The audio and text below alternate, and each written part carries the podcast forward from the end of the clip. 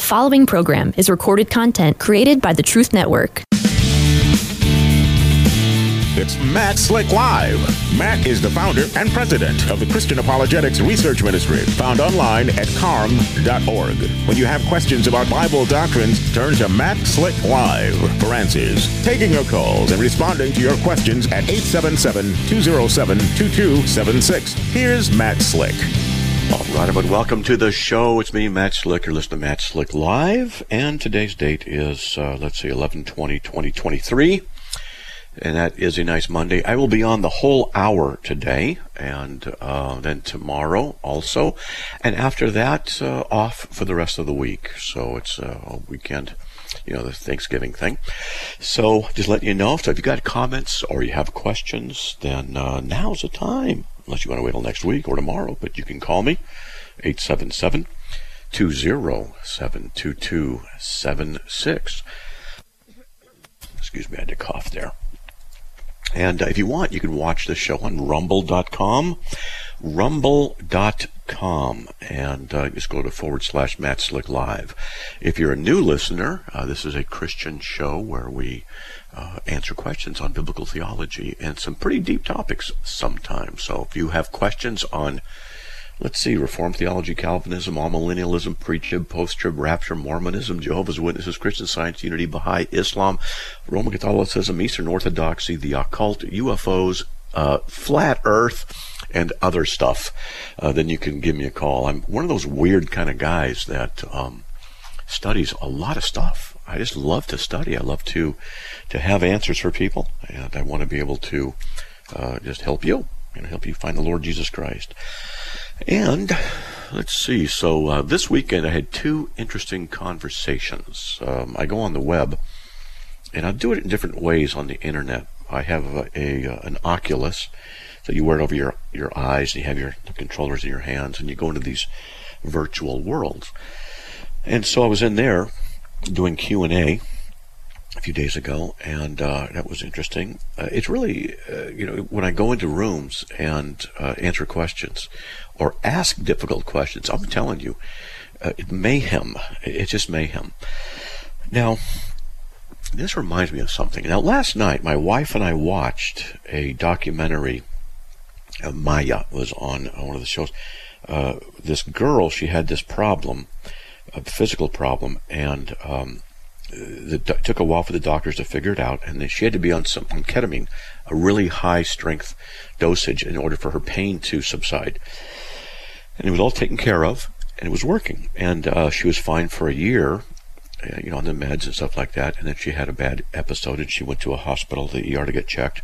Long story short, they started accusing the parents of child abuse, things like that, and the mom ended up committing suicide because uh, they wouldn't let her in. You know, it just it just just snowballed into stuff.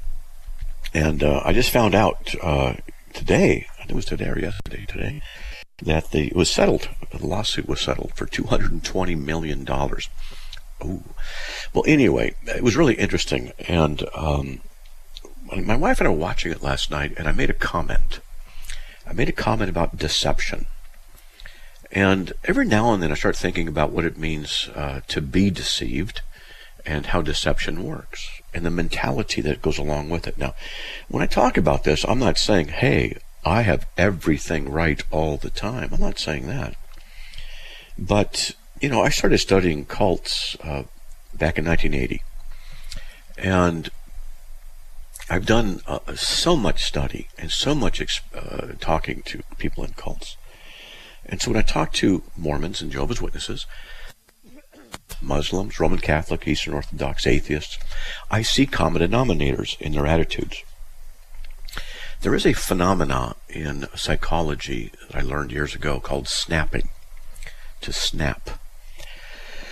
And it's a psychological occurrence where you have a conversion experience to something and there can be different reasons for it. You know, you can have uh, you can have a um, a tragedy in your family, and the Jehovah's Witnesses can come to your door, and they just happen to be there at the right time with a couple of answers to a couple of questions you wanted to know. You start studying with them, you're not sure about them, and then after a while, you just become convinced. You snap. And once that's done, it's very difficult to get someone out of that mindset. Well, it can happen in the cults like Mormonism, Jehovah's Witnesses, Christian Science. It can happen in major religions like Islam and uh, Roman Catholicism. And it can also happen with the police. And it can happen with social workers. And we should call them CAPS, Children Protective Services, as we called them back in Southern California. Um, oh, excuse me, I had a yawn there. And now I, I want to step sideways one more time and introduce a concept and then come back to this. So sometimes I'll talk about evidence and what evidence is. And I like to say that evidence is not physical, it's mental. And people think I'm crazy. And you know, I say it that way for a reason, and then we talk about it.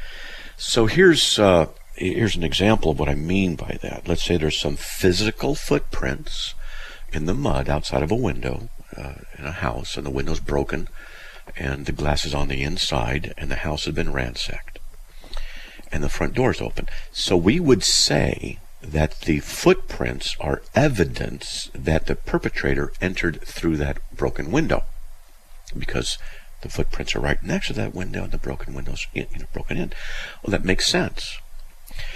Now, if I said to you that that is evidence uh, that I love my wife, you know, and nothing to do with it. This this crime happened in Florida. I live in Idaho. There's no relationship there. So how is it then that uh, the footprints are evidence for for the latter? Well, they're not. The point I'm trying to make is that evidence occurs in the mind. There are physical aspects we identify, but whether the physical aspects become evidence depends on the hypothesis that it needs to fit into. If the hypothesis is that I love my wife, that's why there are footprints in the mud outside of a house in Florida that got broken into. You say, what? That doesn't make any sense. So it's not evidence. But if you say, well, it's evidence that someone broke into the house right there in that window, then it is evidence. But the exact same thing is both evidence and not evidence, depending on the circumstance. So what I mean by this is that you start perceiving evidence and something physical or non-physical it can be argumentative it can be uh, logical is supportive of being an evidence or it is an evidence if it supports a hypothesis or not or then it doesn't become evidence or it's not evidence but the exact same phenomena or fact can have uh, that bearing. Okay. The reason I'm bringing this up is because if you have a construct in your mind about what evidence is or what a certain hypothesis is, that uh, let's just say the uh, mud footprints, the house is broken into, the police come there, and there's a caution tape around, let's just say, I don't know, Probably wouldn't have caution tape on something like that. But the police are out there, and there's a man standing there. He's got mud on his shoes. And the police are going to look at him, and they're going to say, Why do you have mud on your shoes? Well, I was out jogging, you know, jogging over there. And I saw the commotion. Here I am. And it's roughly the same size shoe mark. So what do they do? They question him. And he says, and let's just say he's really not the guy. He just he was jogging someplace. He has mud on his shoes. Well, now he's a suspect because of the condition of the hypothesis and the criteria about him makes sense and fits the hypothesis. Then they ask him, well, where were you? Well, I was out jogging. Where, along where? Along the path. Well, who was with you? Nobody. Now he can't back it up. Now, what if the police were to say, well, in their minds, this guy's the guy? Let's say he's that guy. Let's say he's a cut on his hand. Well, it's because he's out fishing the day before, legitimately, or earlier that day. Well, now he's got a cut in his hand, broken glass. So now, you see, they could form a hypothesis, and the criteria fits it, and he's not the guilty party. Now, I'm not saying all police are bad or anything like that. I'm just saying this is the kind of thing we have to be careful about. That when we see something, that we don't just assume that it automatically fits the criteria, and therefore this is the conclusion we ought to have. Now, I've learned this years ago. Just because we see uh, somebody with mud on his feet outside of a house that's been broken into doesn't mean he's the perpetrator. It might mean it, it might not mean it. And so the possibility has to be examined objectively. But what if you're the kind of person who's in charge and you just you've had a really bad day or you've seen so many uh, instances of people breaking in that you just know this guy fits the MO. And so he's got to be the guy. And you look for whatever you can find to prove it. Doesn't know where he, he can't verify where he was. He has the mud, and it's the same kind of mud. It's the same basic shoe size, right? He has a cut on his hand. Well, you see, this was this is called snapping. It can happen to anybody, where you start believing something because of a condition in your mind, and it's very difficult sometimes to get that um, undone. Now, you know, thanks to the police, they have forensics, they have DNA, they have all kinds of stuff. You know, and this guy's exonerated. Don't worry, in my story, he, everything's fine. He works out, and they catch the bad guy. All right, there you go. Now you're happy. So, in this idea of this this this documentary I watched last night, there were people, medical staff, who were making certain observations fit a hypothesis and forcing it into the hypothesis when it didn't necessitate that. They then started acting in that manner consistent with it.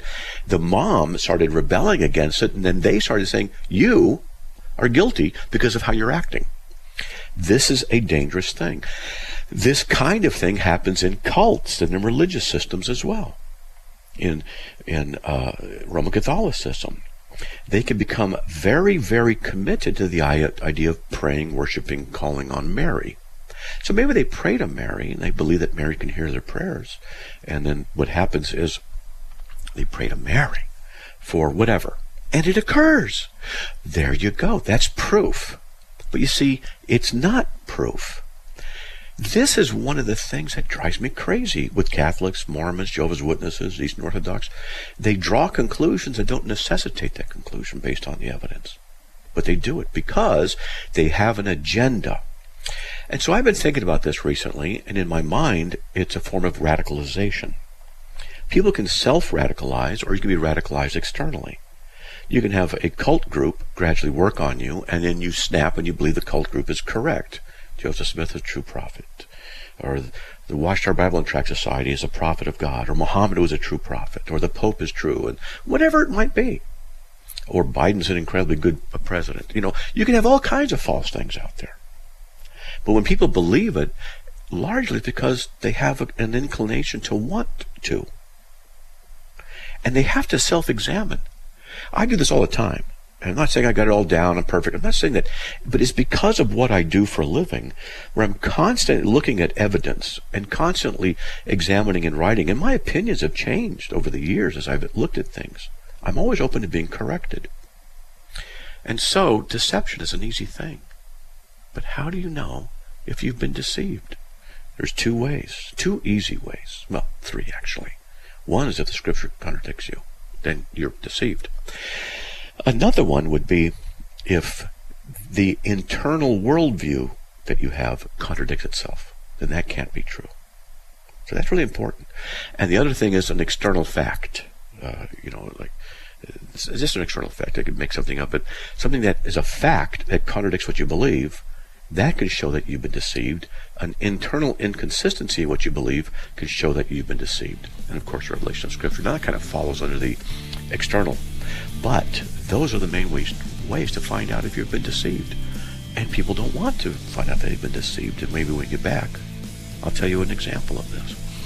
We'll be right back after these messages. We have wide open lines if you want to give me a call. 877 207 2276. We'll be right back.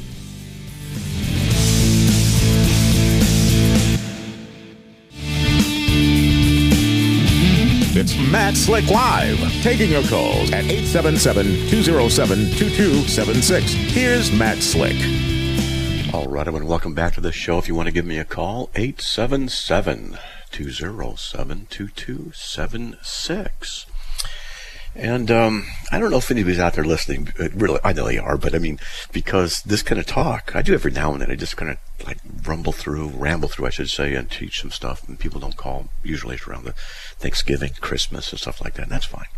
So I'm going to continue on a little bit and give you an example of what I was talking about here about self-deception. But if you want to give me a call, all you got to do is dial 877 207 2276. And if you want, you can email me at info at carm.org, info at carm.org, info at carm.org. Just put in there in the subject uh, radio question, radio comment. I got plenty to go to and talk about stuff. But I'm going to continue with this. So, so I was discussing something with an, uh, a, a, girl, a woman. Uh, I think it was last night or night before. I can't remember. And uh, she really didn't know what she was, but more of an agnostic and it was really polite. It was a nice, polite conversation, you know. It was, and uh, she was nice, and, and, and we had a, a, good conversation. And I've done this so many times with atheists, where we just use basic truth principles, and they reject basic truth principles because right away they can start seeing that they don't fit their worldview. This is what happens. You have a worldview. If you have evidence contrary to your worldview, you want to automatically reject the evidence. And this is foolishness. So she said, uh, "There's no." She said, "I've not been convinced of any evidence for God." And I said, "Well, okay." And uh, you know, I can tackle that. And she asked me to give her an evidence, and I said, "Well, I don't know what kind of worldview you have within your agnosticism, but uh, let me ask you some questions." And I did. I asked her. Let me get down to the, the what I was saying. I saying, if you only have two views, like God or not God that exhausts all possibilities. Or my cat painted my house, or it's not the case that my cat painted my house. Things like that. And so um, I said it, it's called the true dichotomy. And what I did was, I, it took me 10 minutes for her to accept that. 10 minutes to, uh, how, how can she, you know, to her accept, accept it? 10 minutes. And then I started working with the idea that if one of them is disproved, the other one is proved. So I can show you how the atheist view or the agnostic view can't work, then the other one is validated. And she would not accept that. And it is a logical necessity. Okay. And uh, it's called a disjunctive syllogism. And anyway, I, have run across these so many times like this. Very, very simple arguments. And uh, when they understand the very, very basics. When they start applying it to their worldview, the wheels come off the cart. You know, their wrench breaks, their clutch slips. Okay? So, um, that'll be another one. Their quantum tunneling fails. So anyway, it was uh, interesting last night to have that discussion with them. We got a call coming in, so I think I'm going just jump over there and grab the call. If you want to join in, the number is 877 207 2276. John from Utah. Welcome. You're on the on the air. Well, hello, Matt. Hi. So, what do you got, man? Well, I'm just calling about. Uh, I know several people that at one time they were went to regular Christian churches and now they're in some like messianic guild or they're trying to follow the Torah and keep the Sabbath and mm-hmm. and what okay. would you say to, to combat them or to talk to them like, well, "Hey, you're missing the mark." Well, the first thing you're going to do is ask them, "Why are you wanting to keep the Sabbath? What's the reason?" And that's what I would ask. If they say they want to keep the Sabbath just to honor God because they believe personally that they need to do that, I would ask them, does doing this get you saved or keep you saved? If they say yes, that's a problem. If they say no, well, then do what you want. Who cares? You're just doing because you want to do yeah. that. And that's fine. So you got to find well, out what the ultimate reason is that they want to do this, okay? Their reason is because they say that's what Jesus taught, and we need to follow his example. Okay. Well, that's another issue because Jesus was under the law, and the law is abrogated at the point of the death of Christ, and that's Hebrews eight thirteen, Hebrews nine fifteen through sixteen. So the word in Latin for covenant is testamentum, Old Testament, Old Covenant, New Covenant, New Testament, and the Old Testament I've, I've era, so to speak. Okay, so that that was done with when Christ died. So he's that means he's still operating under the law. So ha- this is why you got to yeah. ask: What's the reason you want to do this? That's what you got to ask. What's the reason? Do you want to do this in order to be right with God and, and keep yourself saved? And if that's the case, then he needs to hear what the gospel is. All right. I know So uh, gonna ask that. that's that's quite a few people that's doing it like recently. I don't know who they're listening to. Well, if they want to, you know, more power to them, as long as they're not doing it in order to keep themselves saved, and as long as they're not doing it in order to have other people uh, follow. They want you need to do this too. There's a problem. That that would Yeah, I. I tell them different. Same with the Sabbath day. I send them, to Colossians about one man uh, honors one day, and the other guy accepts them all as the same to, to the glory of God. So Yeah, yeah, that's Romans fourteen five, but in Colossians two sixteen, let no man uh, be your uh, yeah, your judge over a, a festival, new moon, or Sabbath day. And so, the, so Yeah. a lot of times, uh, these guys and girls and stuff, you've got to really kind of dig down. What's the reason that you're doing this? What what's going on? Why do you want to do that? Do you want to do it to be saved or not? That's what you got to get to. And Yeah. th- the second thing I'll ask: Do you believe that you need to tell others how to do it as well? That they need to follow what you're saying. That's another issue. Okay. yeah, and I've also heard them those that are doing this even deny the Trinity. So does Yeah, the Bible do. don't teach that? And I said, well, you can say it don't teach that. It doesn't Okay. Specifically say Trinity. You're right. It don't. It don't ever one time say that. Well, Uh, what I like to do when they say that Bible uh, doesn't teach Trinity is I say, can you tell me what the Trinity is? See if you understand it. There's two things. What's the Trinity? And that's what I'll ask them. And see if they get it right. If they don't, I'll help them out. And then if they do get it right, then I'm going to ask, how's it arrived at in Scripture? Because if they say the Trinity is not biblical, then they have to be able to say that the system, the ma- the the logical approach to the Scriptures that arrives at it itself is wrong, not the Scriptures, but the approach. And so I say, so what's that approach that's used? And if you don't understand the approach, you can't say it's false. And if you don't uh, know what it is, then how can you even uh, tell me if it is or isn't in the Bible? And that's something else, okay? Okie dokie. All right, man. All right. Thank you, sir. All right, brother. God bless. You too. All right. Bye.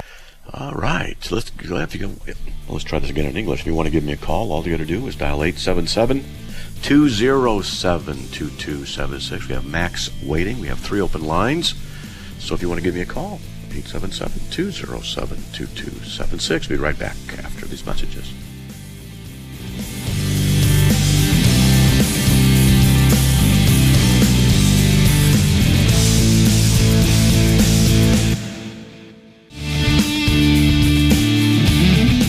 It's Matt Slick Live, taking your calls at 877-207-2276. Here's Matt Slick.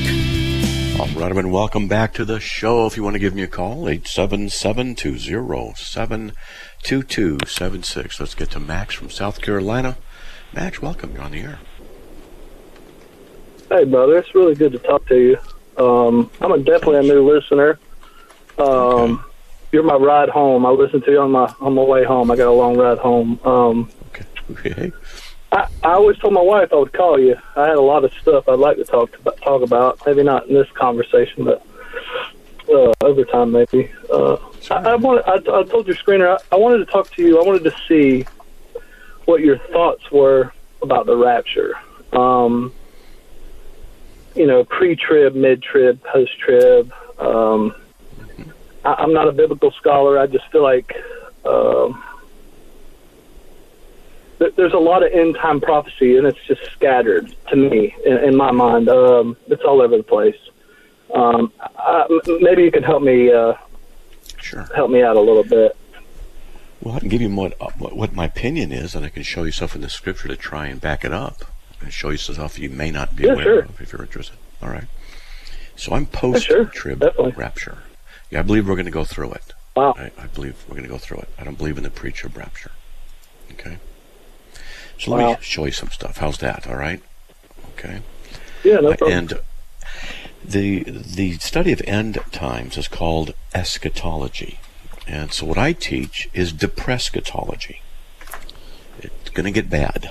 That's what I teach. All right. And so if you go to Matthew 24, it says Jesus came out of the temple and was going away with his disciples, came up to him and said, and he said to them, Do you see everything here? Not one stone here left upon another, not be torn down. And uh, then they asked him, Well, okay, uh, what will be the, the sign of your coming and the end of the age? They ask him two questions. And he goes on, he says, See to it that no one misleads you. Many will come in my name. Nation will rise up against nation. Many will fall away. False prophets. Lawlessness will increase, etc. He says, Whoever's in the field must not turn back to get his cloak. No, that's, we're going to get to that a little bit. Woe to those who are pregnant in those days. Unless those days be cut short, no flesh would be left. No life would be saved, okay? False Christ, false prophets will arise and show great signs and wonders to mislead, if possible, even the elect. But if they say to you, He's in the wilderness, don't go. Or there, don't go. For just as the lightning comes from the east and the west, so will the coming of the Son of Man be. Wherever the corpse is, there the vultures will gather. We're going to get to the, a lot of this stuff here. Then it says, But immediately after the tribulation of those days, the sun will be darkened, the moon will not give its light, the stars will fall from the sky, the powers of heavens will be shaken, and then the sign of the Son of Man will appear in the sky. Then all the tribes of the earth will mourn. They'll see the Son of Man coming on the clouds of the sky with power and great glory. And he'll send forth his angels with a great trumpet, and they'll gather together his elect from the four winds. So, what we see here is Jesus is saying that the rapture occurs after the tribulation. He says immediately after the tribulation of those days. He says he'll send forth his angels, the great trumpet, and gather people together. You know, I don't, I don't want to sound naive here, um, but yeah, he doesn't. Does, does he give us specific instructions on how to live through those times? And does Yes. he, or, or if he is, if he does, is he speaking to people that were left behind? Nope, he's not. And there's more to this. There's a, there's much more. Okay, I'm just showing you that Yeah, right there. oh yeah, no, I, I can show you stuff. I guarantee I'll get you to think. Okay, I've done this many times with people, and uh, so you'll notice what he says there, and then he goes on the parable of the fig tree, and he goes on and he says in verse 37 of Matthew 24, the coming of the Son of Man will be just like the days of Noah. In those days before the flood, they were eating, they were drinking, marrying, giving in marriage till the day that Noah entered the ark. They did not understand till the flood came and took them all away. Two men will be in the field, one is taken, one is left. That's the rapture, right? Right? Mm. Is that what you is that what you've heard? Yeah. Yeah. Are you there? Um, on another thing, not. what what does uh, Hold- hold on. I'm- Hold, I'm on. Wait, wait, wait, wait, hold on. Hold on. We gotta Go go slowly. But that's not the rapture. And what bothers me a great deal is that pastors all over America read this and they think it's the rapture. Now the rapture is spoken of, but it's not here. And the reason this is not it is because of the parallel passage of Luke 17. As it says there, just as it was in days of Noah, so shall it be in days of the coming of the Son of Man. They were eating, they were drinking, they were marrying, they were giving in marriage. To the day that Noah entered the ark, the flood came in, destroyed them all. The ones who were destroyed were the ones being given in marriage and marrying, eating and drinking. That's what Luke says. Luke says that Jesus says that they were they're destroyed. Well, that's who it was. So if you go back to Matthew 24, is those days before the flood, they were eating, they were drinking. That's the wicked, marrying and giving in marriage, so that Noah entered the ark. Ark. They didn't understand. The flood came, took them all away. That's the wicked. Two men will be in the field. One is taken, one is left. The context is the wicked who are taken. I show this to people, and they're just blown away. But wait, do there's you more. think? Mm-hmm. Oh, Oh, listen to this. well, I was just going to say. Um, go ahead, go ahead, brother. I'll listen to you. Okay. You, if you go to Matthew 13, Jesus gives a parable about the kingdom of heaven may be compared to a man who sowed good seed in his field. And you know, you're from, I'm sure you're familiar with that, you know, and, and the weeds grow in there. And uh, they said, should we tear them up? He says, no, this is Matthew 13, 30. Now, this is what's really interesting. Allow both to go together until the harvest, and in the time of the harvest, I'll say to the reapers, first gather up the tares and bind them in bundles to burn them, but gather the wheat into the barn. The tares are the wicked, and the wheat is the good. And he even tells us, he interprets it later in that chapter. He says, the tares will be gathered and burned with fire at the end of the age. And that's the critical comment at the end of the age. The Son of Man will send forth his angels. They'll gather out of his kingdom all stumbling blocks and those who commit lawlessness and throw them into the fire. And this happens at the end of the age. Now the question is, what does that mean? And then I can show you, but you have questions. Go ahead. Good point. No, no, no, no. Good point. What is end of age? Biblically speaking, there's only two ages: this age and the age to come. It's the eschatology The of church Jesus. age, and- right? No, didn't say that. It's the eschatology of, of Paul and of Jesus. And it's, I, I have been, you know, I've been a Christian since I was 17, well, about 50 years now. I've never once, in all the sermons I've ever heard, that's not to say that they're not, someone isn't preaching it, but I've never heard it ever preached about this age and the age to come. Not once that I recall. So check this out. Matthew 12, 31 through 32. Blasphemy of the Holy Spirit will not be forgiven in this age or the age to come. That's what Jesus says. And he says in Mark 10:30 and Luke 18:30, in this age we receive a lot. In the age to come, eternal life. In Ephesians 1:21, Jesus is above all rule and authority in this age and the age to come. In this age, we receive 100 times as much. Mark 10:30, etc. People are given in marriage in this age, and Jesus rescues us from this present evil age. And so people say, "What's the church age?" That's that's not the terms that the Bible uses about it. They're reading into it. Right. That's not what it says. But rapture is not he also says in the the age to come, too. we have eternal life. We don't marry. And so you've never Right. heard this. And um, I've never heard Right. anybody preach on it. I was introduced to this concept by Kim Riddlebarger in Southern California 40 years ago or whatever it was. And I've never forgotten it, and I've worked on it, you know, off and on for a few years. Well, guess what? When you do a, and I have this written on my website, you do a table, and you compare the issue of this age and the age to come, you find out lots of interesting things. And then you ask the question, what happens at the end of this age? And I've got all these references. At the end of the age, the wicked are gathered, and the judgment of the wicked occurs, and the elect are gathered, the harvest occurs, and Jesus' return, and the rapture. So, and there's so much more I can talk about. Yeah, it's depressing, isn't it? So what? You know, it, yeah, I didn't expect you to say that. To be honest. Um, Yeah. So th- when you say the end of the age, it it sounded like you didn't. The church age is no. So that doesn't mean I the end of the the church I don't say the age. Church say- age. And the Bible doesn't Okay, use I'm that sorry. Yeah, terminology. right. It doesn't hint at it. It's a dispensational imposition upon the Scripture, because they'll say there's the, the basic dispensationalism. That's a problem, because they have different views. And I don't know if you are familiar with dispensationalism. And I can trust me, I can I can mess you up. I mean, I, I mean it in a, in a- I'm sure you a- could. A, a, a nice way, but uh, there's lots of problems with it and it's just so common all over America. and the fact that people we're going to break, but the people say this, uh, you know, two men in the field, one is taken, one is left, is a rapture, and it clearly is not. It just tells me they're not studying; they're just reciting. Hey, hold on, man. We got a break. We'll be right back Wow. after these messages. Yes, sir. Please stay tuned. We'll be right back, folks. It's Matt Slick Live, taking your calls at 877-207-2276. Here's Matt Slick. All right, everyone, welcome back to the show. Let's get back on the air with Max as soon as somebody on the producing side. There we go. All right, Max, you're on the air, buddy.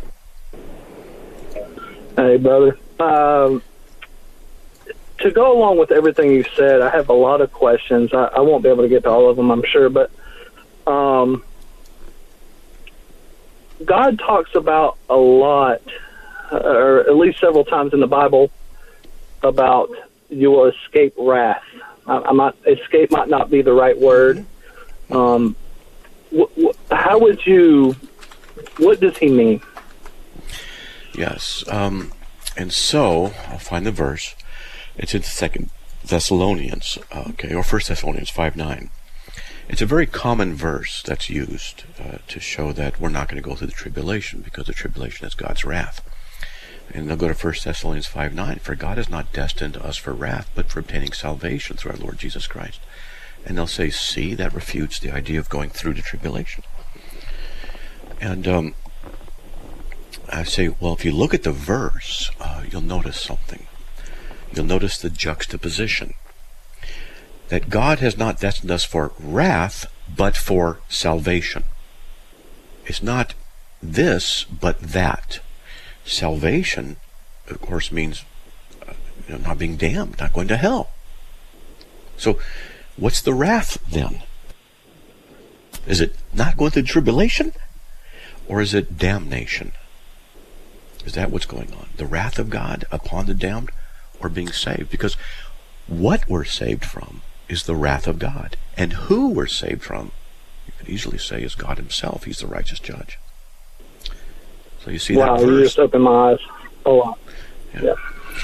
And there's a, a flow of this kind of juxtaposition that occurs in Scripture. You can go to Isaiah 40, oh man, 45, 6, I think it is. Oh, 45, 7, I think it is. Yes.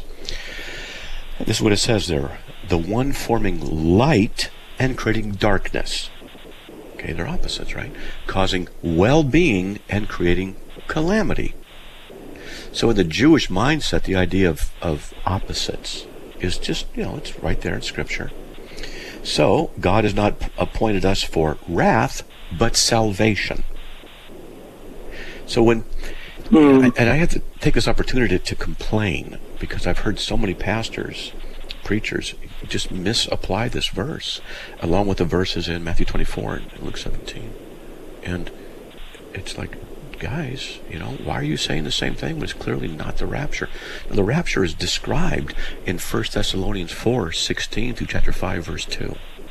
And if you want to go there and show you something and mess you up even more, if you can handle it, if not, that's okay. No, no problem.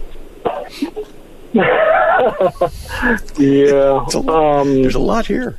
It's a lot. It's a lot to take in. I'm actually going to have to go back and watch this on YouTube and uh, go back and, and reference some of the things you said. Um, Sure. uh, and, and re, you know, and look in the Bible. Could I ask Yeah. you one more one more question? Of course. Um, I felt this tug on me to call you live, Okay. And I'm I'm not big on this, but um, I, I hope that maybe people are listening and and maybe they'll resonate a little bit. But what what do you say to people about salvation? And people with salvation that struggle with with things in their life, and maybe that's idols, um, alcohol, hmm you know, etc. What what do you say to those people to either comfort them or tell them, "Whoa," you know? Um, what do you think? What's, where's your? What do you think? Like give a generic kind of a thing. So my wife and I lost a son. He was born with a, a fatal We have two. defect. Yes. Okay. Then. You know my sympathy goes out to you and it's hell. That's that's just it. It's just hell. It is. It is. And I, you know, I'm, we could talk. And so I have a friend now, Luke Wayne, and people know him because he's done the radio here for me a few times. And his daughter has a, a medical uh, serious issue, and the stress on him and the family is very difficult. And he, you know, said, "Give it to me, not my one-year-old daughter." I know people, and we know people, who have problems with addiction. They have a, a marriage partner who is abandoning them, committing adultery. They're trying to do what's right, and evil is coming upon them. And even when evil's not coming upon them, it's just bad this, bad that. Bad things happen. Why? Well, we live in a fallen world. That's one thing. We could talk about all of that because of that. That's the effect of sin in the world. But what do we do? Well, what we do is we have to decide to trust God beyond our ability to understand. So people are different. And, you know, when I remember our son Jacob, when he was going to die, most probably, they said, we had to trust him through it, knowing the pain. My wife has a very serious medical problem, very, very serious. She's in a lot of pain a lot of time. She is. And she trusts God through it. And I know people who are going through things, and what they decide to do is trust God through it. Because faith is only as good as who you put it in. And if your faith is in Christ, then it's not going to be in your circumstance. It doesn't mean you won't complain or suffer, but it does mean you need to trust Him as a decision, and there's a reason for this. It's easy to praise God when the bank account is full, gas tank's full, house is paid off, everything's going great. Oh, praise God, you're so good. And then we get in a car accident, like I was in a car accident once. It took two years to fully recover. You know, should I praise God for the pain and the suffering? You know, the hospital bills? Should I praise God? Or when my son, our son, passed away, we praise God? During those times, you know, in particular the latter, I started maturing in my faith, my wife and I would offer up praise to God because of who He is, saying He was indep- this is independent of the circumstance. God, you're always worthy to be praised. We faithed. I call it faithing. We decided to have faith and trust God beyond our ability to understand. And we lost our son, and yet, through it, he was there. And we go through different things, and sometimes addictions grab us, and we can't break them, and we're trying. You got to understand two things. The cross is always there. God will never abandon you or forsake you. Hebrews 13:5. He will never do that. He's always going to be there. You can always go to the cross. It's not okay to sin, but you always have to go to the cross when you sin. You've always got to go there. He will never reject you. He will always love you. And the other thing is that even in your failures, that you are glorifying God when you're continually going to the cross because you're judging your, your own sin and you're confessing it, turning from it, and though you may fall again, and you do this again as a cycle over and over and over, each time you do that, you are depending on God, and that glorifies Him. And we need to see those things, even in the trials and tribulations, that there are difficulties that come to us, but we need to acknowledge God and praise God in spite of what our circumstances are. Because sometimes God does this to us, or allows us to, to happen to us, I should say, in order to perfect our faith.